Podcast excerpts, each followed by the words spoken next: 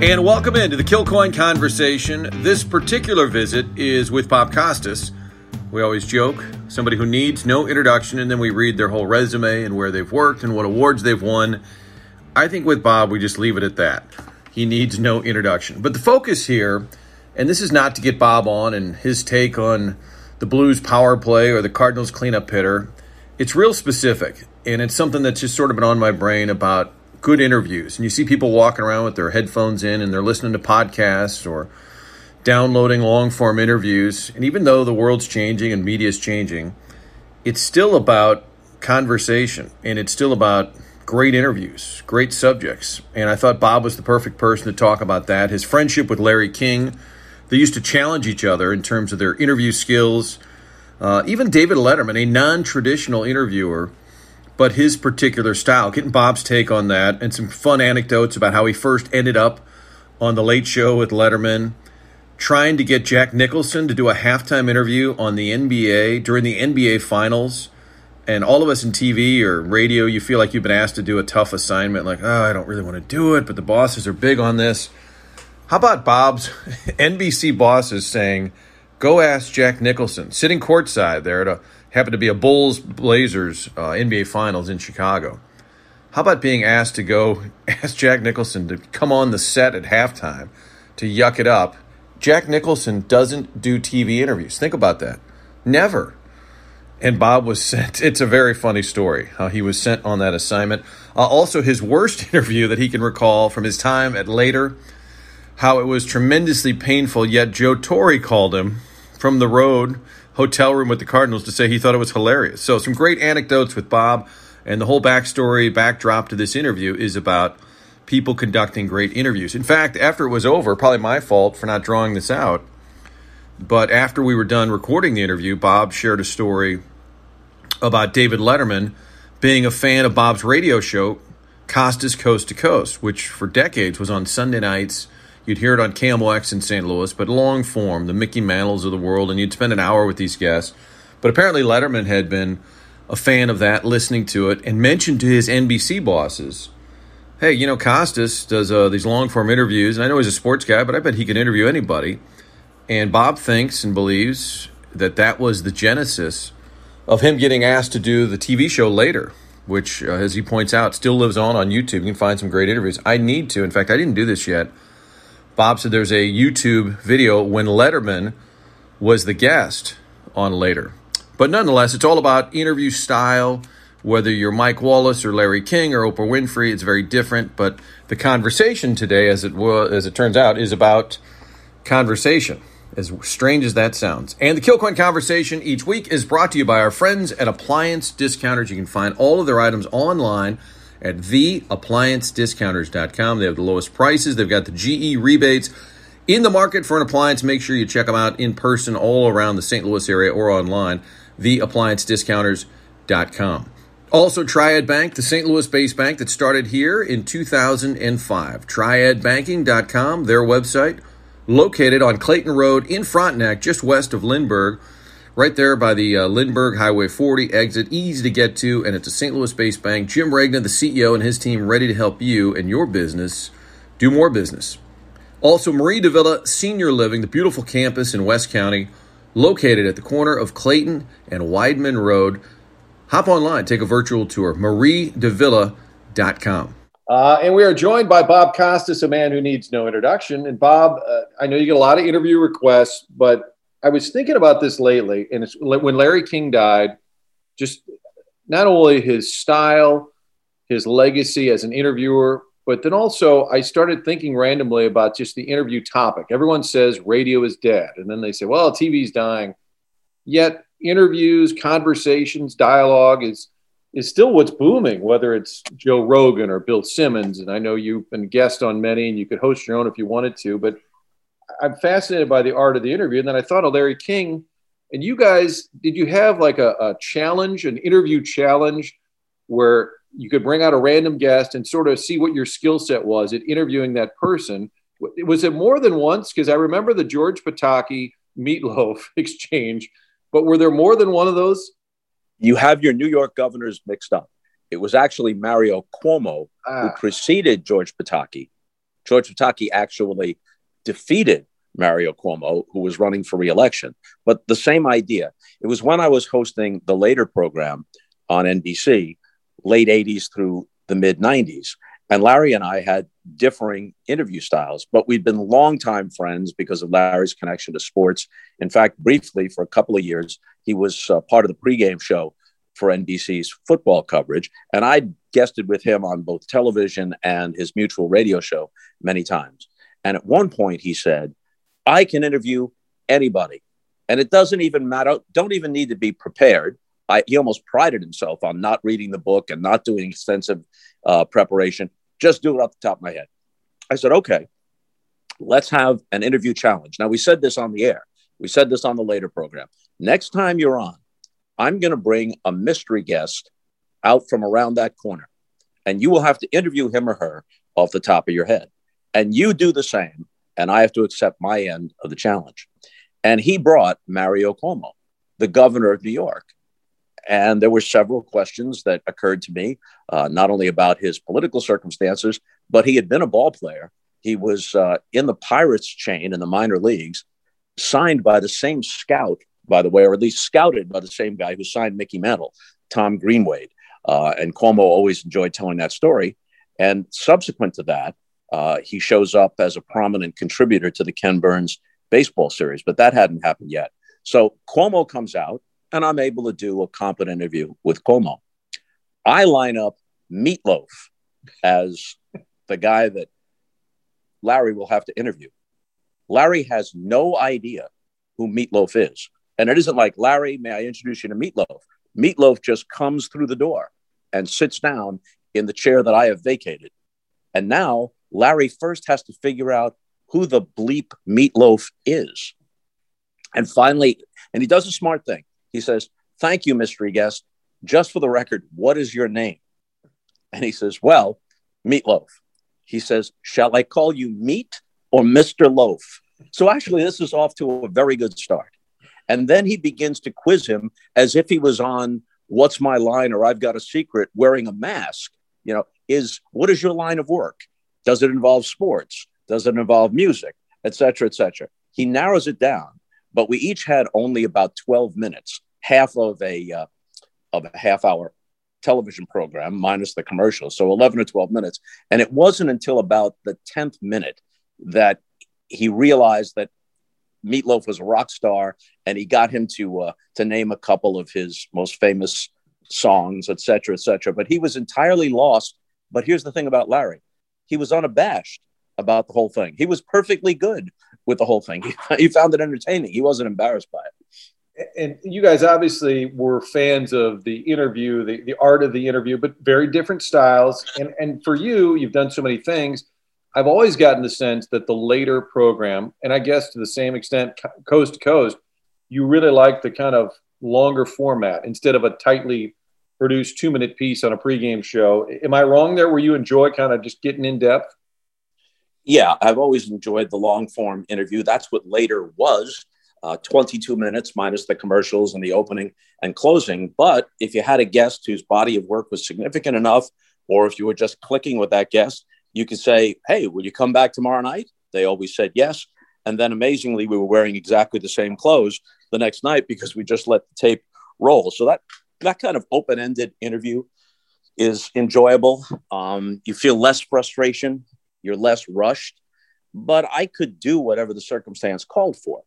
Uh, when people talk about, hey, here's my favorite, my list of favorite interviewers, and they'll have Oprah on the same list as Ted Koppel or Larry King or Bryant Gumbel. But not only did they all have different styles, they operated under vastly different circumstances. Bryant Gumbel interviewing somebody for four or five minutes doesn't have time to go down side streets to see if there's anything interesting. He's got to cut to the chase right away. And that clock is always ticking in your head. Ted Koppel was not across from the guest ninety-nine percent of the time. The guest was on a monitor and usually in some other city. And it was usually a serious topic.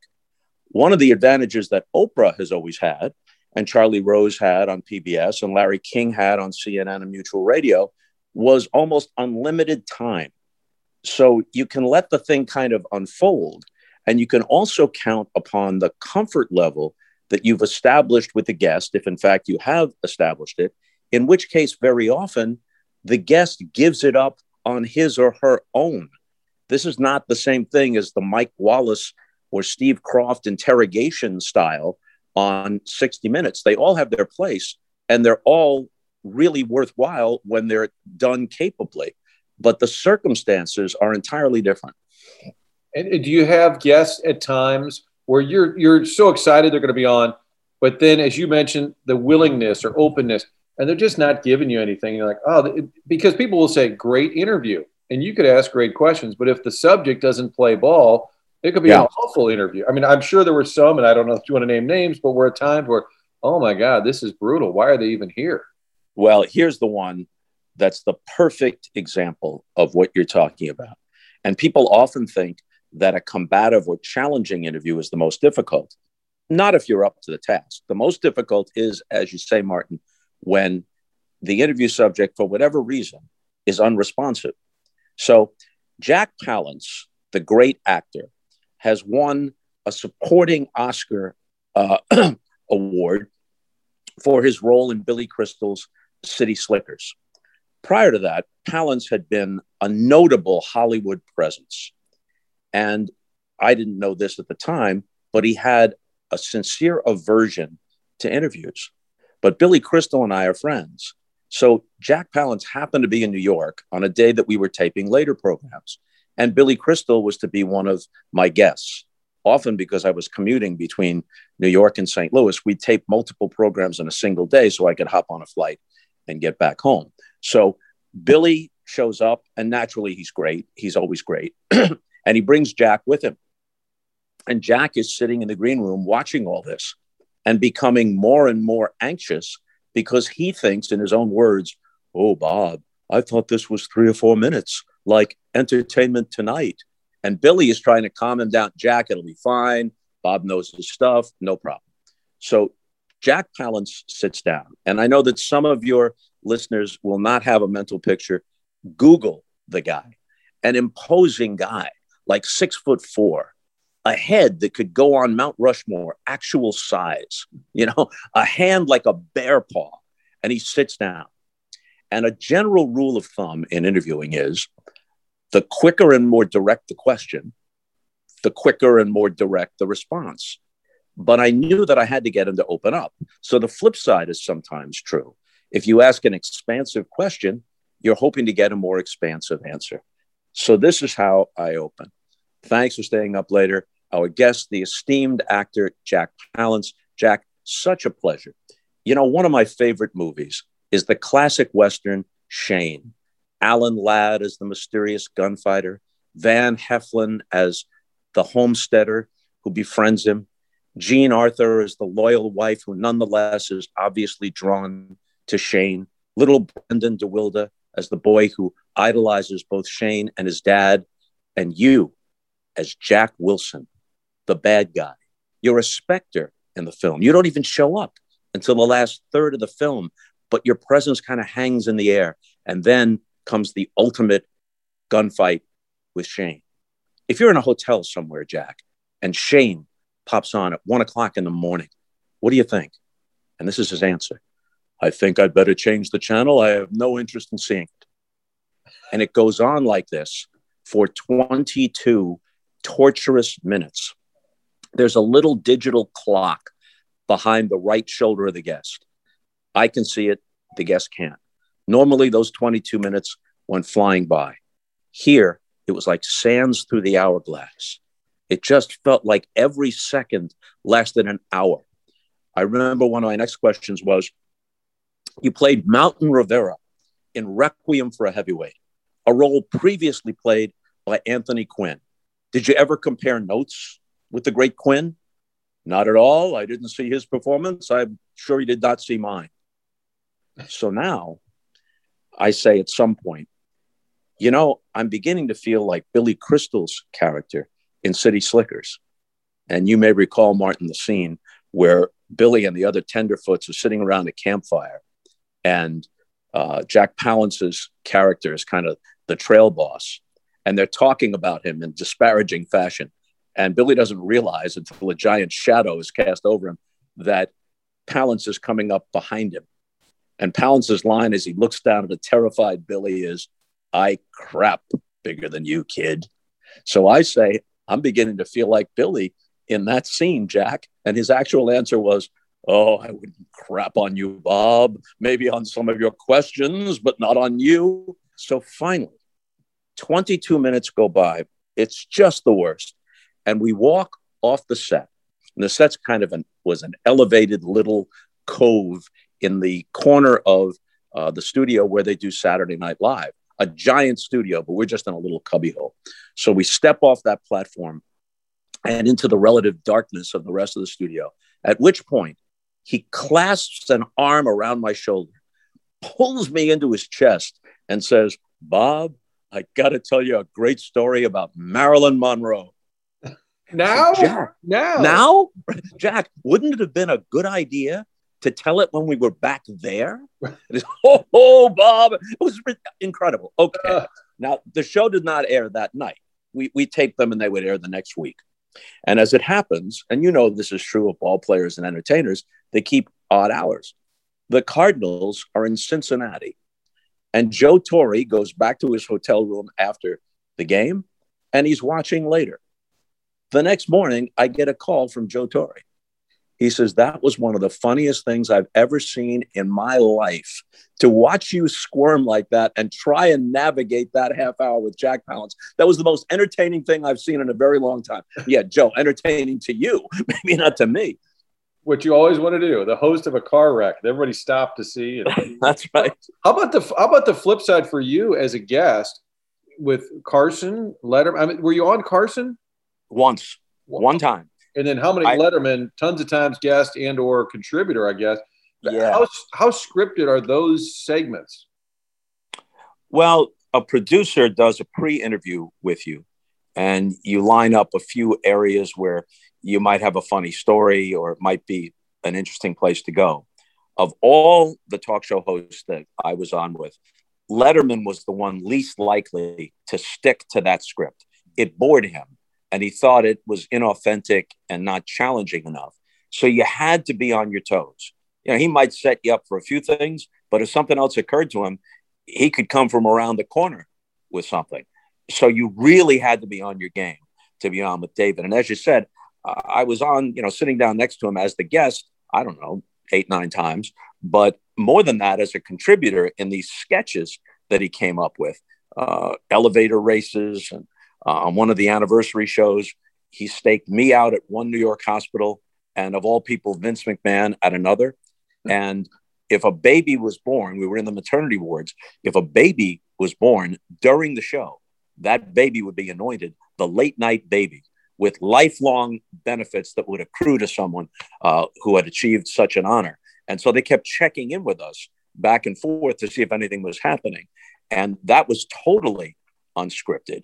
And I remember at one point I concluded the report, and you always did it because you knew this was what David wanted, in mock serious fashion, because his whole show, or at least a good portion of it, was a send up of the conventions of television.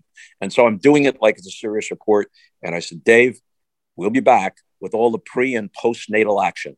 And he liked that very much. And when it was over, McMahon, actually, there was a baby born at McMahon's hospital. But no baby born during that hour or ninety minutes uh, in the hospital I was at. They come back to me for a report. And there's like a party scene in in the ward. So there's balloons, there's cake, all the nurses and the orderlies and some of the doctors are there. And I've got a cigar in my hand because they're ready to hand out the cigars that the baby had been born. And I said, "Well, Dave, no baby yet. But as you see, the party continues apace. Meanwhile, just down this hall, the desperate cries of the plaintive cries of desperately ill men and women go unheeded." And they went back to Dave and he's throwing his head back in laughter. And I think it was actually those contributor things that, that kind of cemented my relationship with Dave, uh, who was very kind to me through the years. Uh, I remember it like yesterday. You're in the hallway and they're I think, did they have, did they have dog races in the whole dog sled? Ele- yeah. Dog sled races, elevator races. Um, the elevator races were very popular. And that was early on in his tenure. I think he came on the air in February of eighty-two following Johnny Carson, and the dog sled races were in March or April of eighty-two. And at that point, he had no idea who I was. In fact, he introduced me as Bob Costa. Uh, they were looking for Marv Albert or Don Crickey or somebody that he thought was more recognizable to the audience to play the sportscaster part. And they were all out of town on assignment. And he called the N B C Sports, or somebody from Letterman's staff did.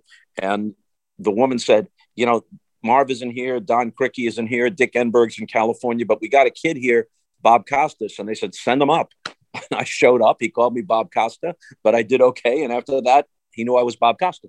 It, had you had you tanked or not been funny or interesting or clever that night, maybe that was it, right? Like, could have been a one and done.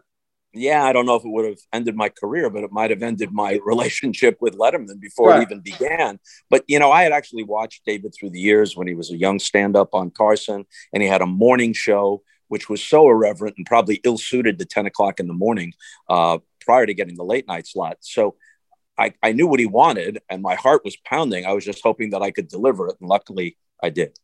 And people will say Letterman is a great interviewer, but if you watch him, I mean, it's not David Frost. It's it's not the Mike Wallace interrogation. No. I, I guess the skill set there is that he gets people comfortable, you know, and Howard Stern conducts some really compelling interviews despite some of his, you know, reputation. And a lot of it is people allow him to kind of go there, and then they'll say something like, yeah, it, it has to be. And they're very different, the two of them, but it, his comfort level maybe is high on the list as the questions you ask.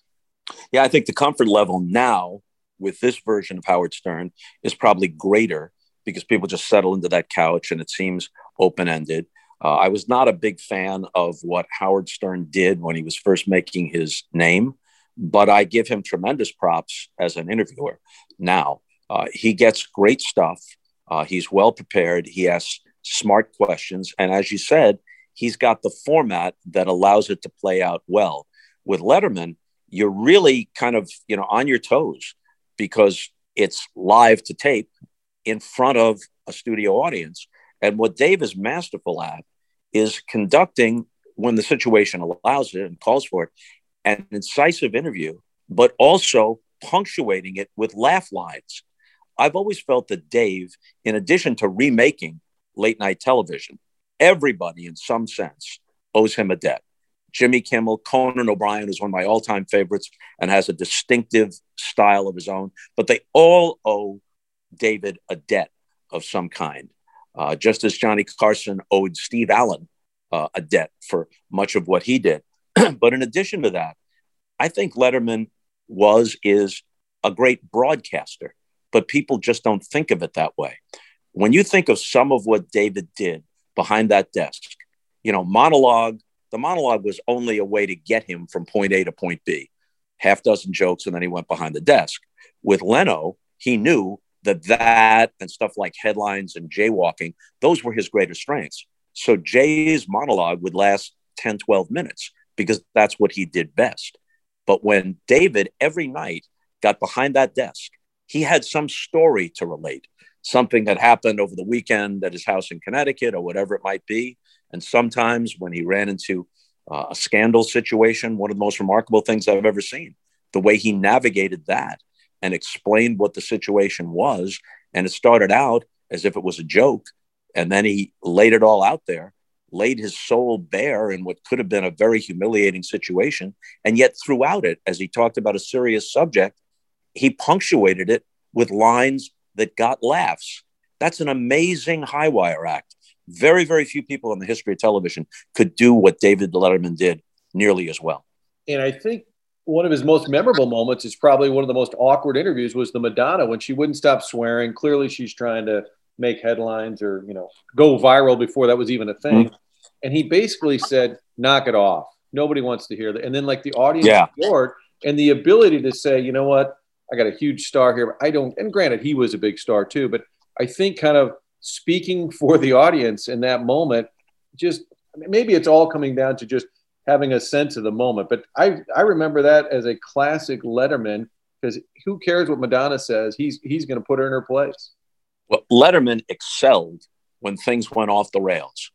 Cher, who called him an asshole at one point, uh, Cher, Madonna, uh, Joaquin Phoenix, who was staying in character, somebody who had like renounced acting and was going off to be a recluse or study with the Maharishi or something. And anyone else, that whole thing would tank. But Letterman turned it into gold. Uh, Andy Kaufman came on there and had a, a fight, an on-set fight with the wrestler Jerry Lawler. And it spilled off into the hallway, and it wasn't staged. And the way Letterman handled that, I'm sure he didn't wish for that to happen, at least not every night.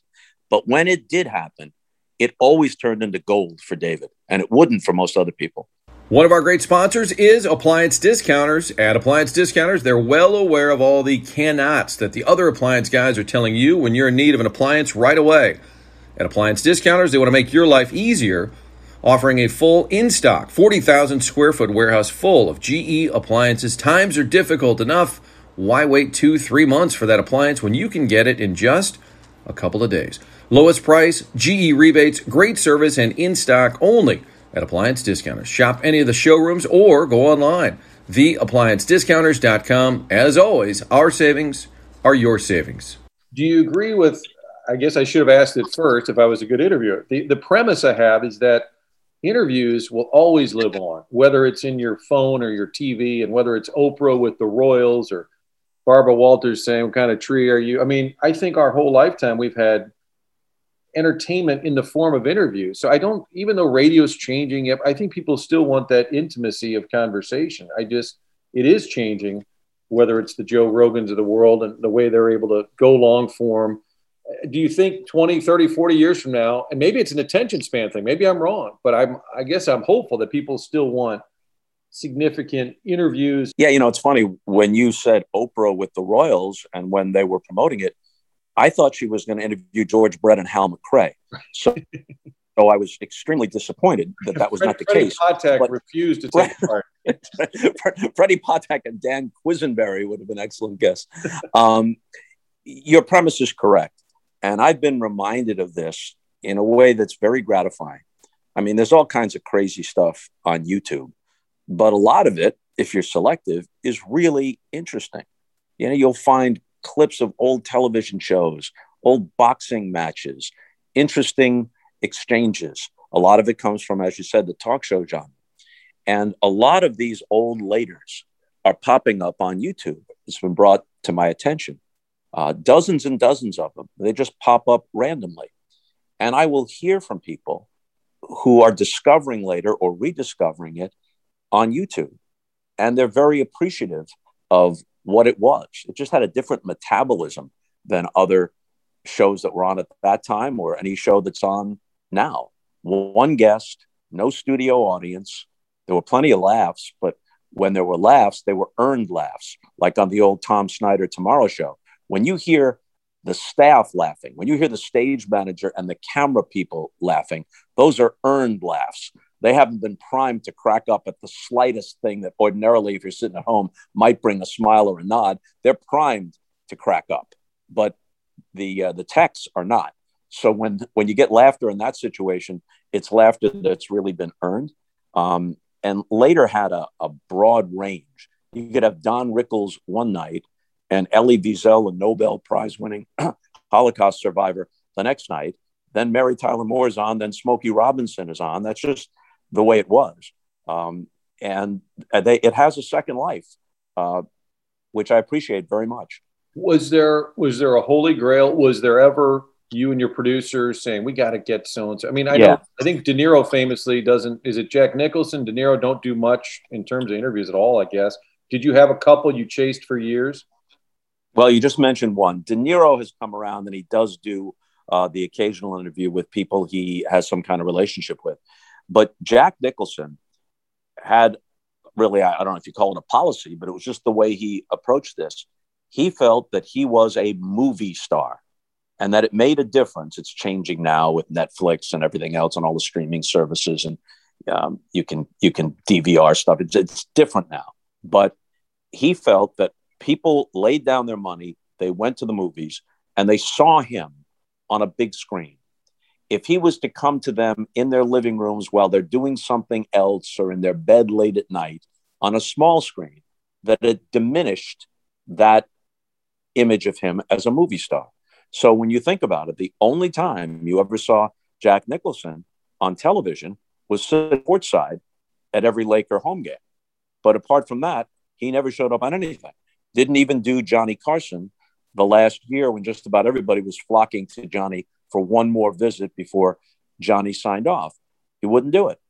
And through the years, because I would see him at Laker games, I would ask him from time to time. We had dinner once with some mutual friends, and he was always very polite, but he explained what his philosophy of it was, which leads me to this. It's nineteen ninety-two, and the Bulls are playing the Trailblazers in the N B A Finals. And all the games, of course, are on primetime on N B C. And it's a bigger deal than it is now. With all due respect to LeBron James and all the great players, with all due respect to the excellent broadcasters on T B S and, and Mike Breen and company on E S P N and A B C, it's a different deal. When these games were on in primetime on N B C and the promos are on Jerry Seinfeld and Friends and The Tonight Show and David Letterman and The Today Show, Michael Jordan and the Bulls, just a different place in pop culture than anything surrounding the N B A today. So as it happens, Nicholson, who of course is a huge N B A fan, is in Chicago filming Hoffa. So he shows up at one of the games at the old Chicago Stadium, and he's got tickets in the front row along one of the baselines. And I'm upstairs in the mezzanine hosting the pregame and halftime. Terry O'Neill is the producer. Terry says to me with about five minutes to go in the second quarter, "Hey, do you know Jack Nicholson?" I, well, a little bit. Yeah. He says, "Go ask him if he'll come on with you at halftime." I said, "Terry, this is a fool's errand. I know what Jack's attitude is toward this. He's not going to come on." He says, "Look, you owe it to us. Take a shot. Go down there and ask him." All right, I say, rolling my eyes, I'll go and do it. So I make my way from the second level all the way down, and I come up behind Jack, and I wait for a timeout. So there's a timeout now with about three minutes to go in the quarter, and I tap him on his right shoulder, and his head swivels around, and I swear it reminded me of that look when you first see him in The Shining, you know, that those demon eyes.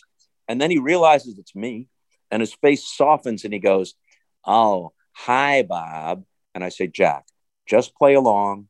They may actually be watching. I'm supposed to come down here and ask you if you'll be on with me at halftime."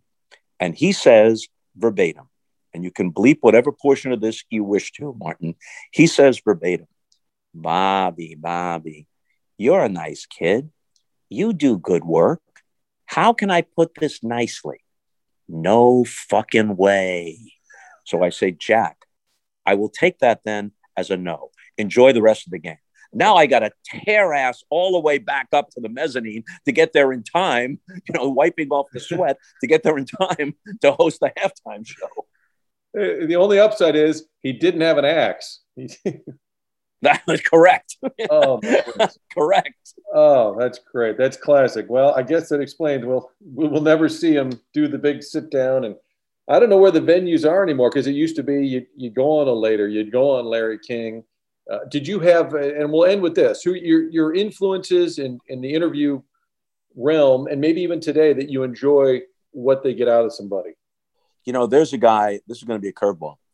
There's a guy somewhere on cable, and I should know what outlet it is, but there are so many of them, named Sam Jones, not to be, not to be confused with the uh, former Celtic Hall of Famer, teammate of Bill Russell, Sam Jones, different guy. And he's got a show um, shot in black and white, bare bones, and he interviews people from across the spectrum, primarily entertainment people, but not limited to that. Uh, he does an exceptionally good job. And some people have told me that they think it's reminiscent of Later in some respects.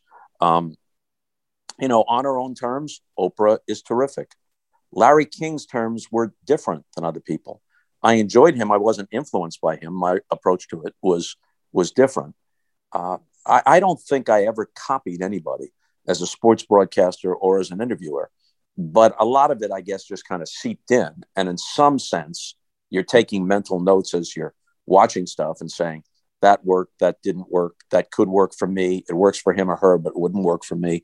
Um, so in that sense, I guess I'm I'm a product of everything that I've consumed one way or another through the years.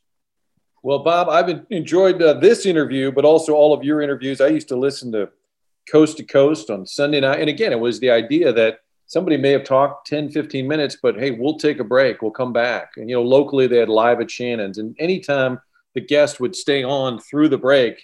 Yeah. It was, it was, it was like this, oh my God, they're, they're going to go longer, which for years before the podcast, we just didn't have that. So good to catch up, and uh, hope to see you in person at some point. Martin, thanks a lot. Take care. Boy, I've talked to Bob a lot over the years, interviewed on T V and on radio, but that's the first time I really sort of dug in on a very specific topic. And uh, I got to say, I enjoyed that a great deal. While I would be happy to get his take on sports matters that are out there right now, I just wanted to kind of talk about interviews and interview styles. And I hope you enjoyed it as much as I did, uh, just talking about these particular topics. The Jack Nicholson story alone, the Letterman take, how he first got the gig being on Letterman because Marv Albert, Don Crickey, nobody's available. Uh, just love hearing those stories. Remember, you can find all of the Kilcoyne Conversations posted at scoops with danny mac dot com. You can also subscribe, Google, uh, the iTunes, Spotify. That's probably the easiest. Just subscribe, and you can get each segment delivered directly to you. We are brought to you by Triad Bank, the Saint Louis-based bank since two thousand five, headquartered in Frontenac.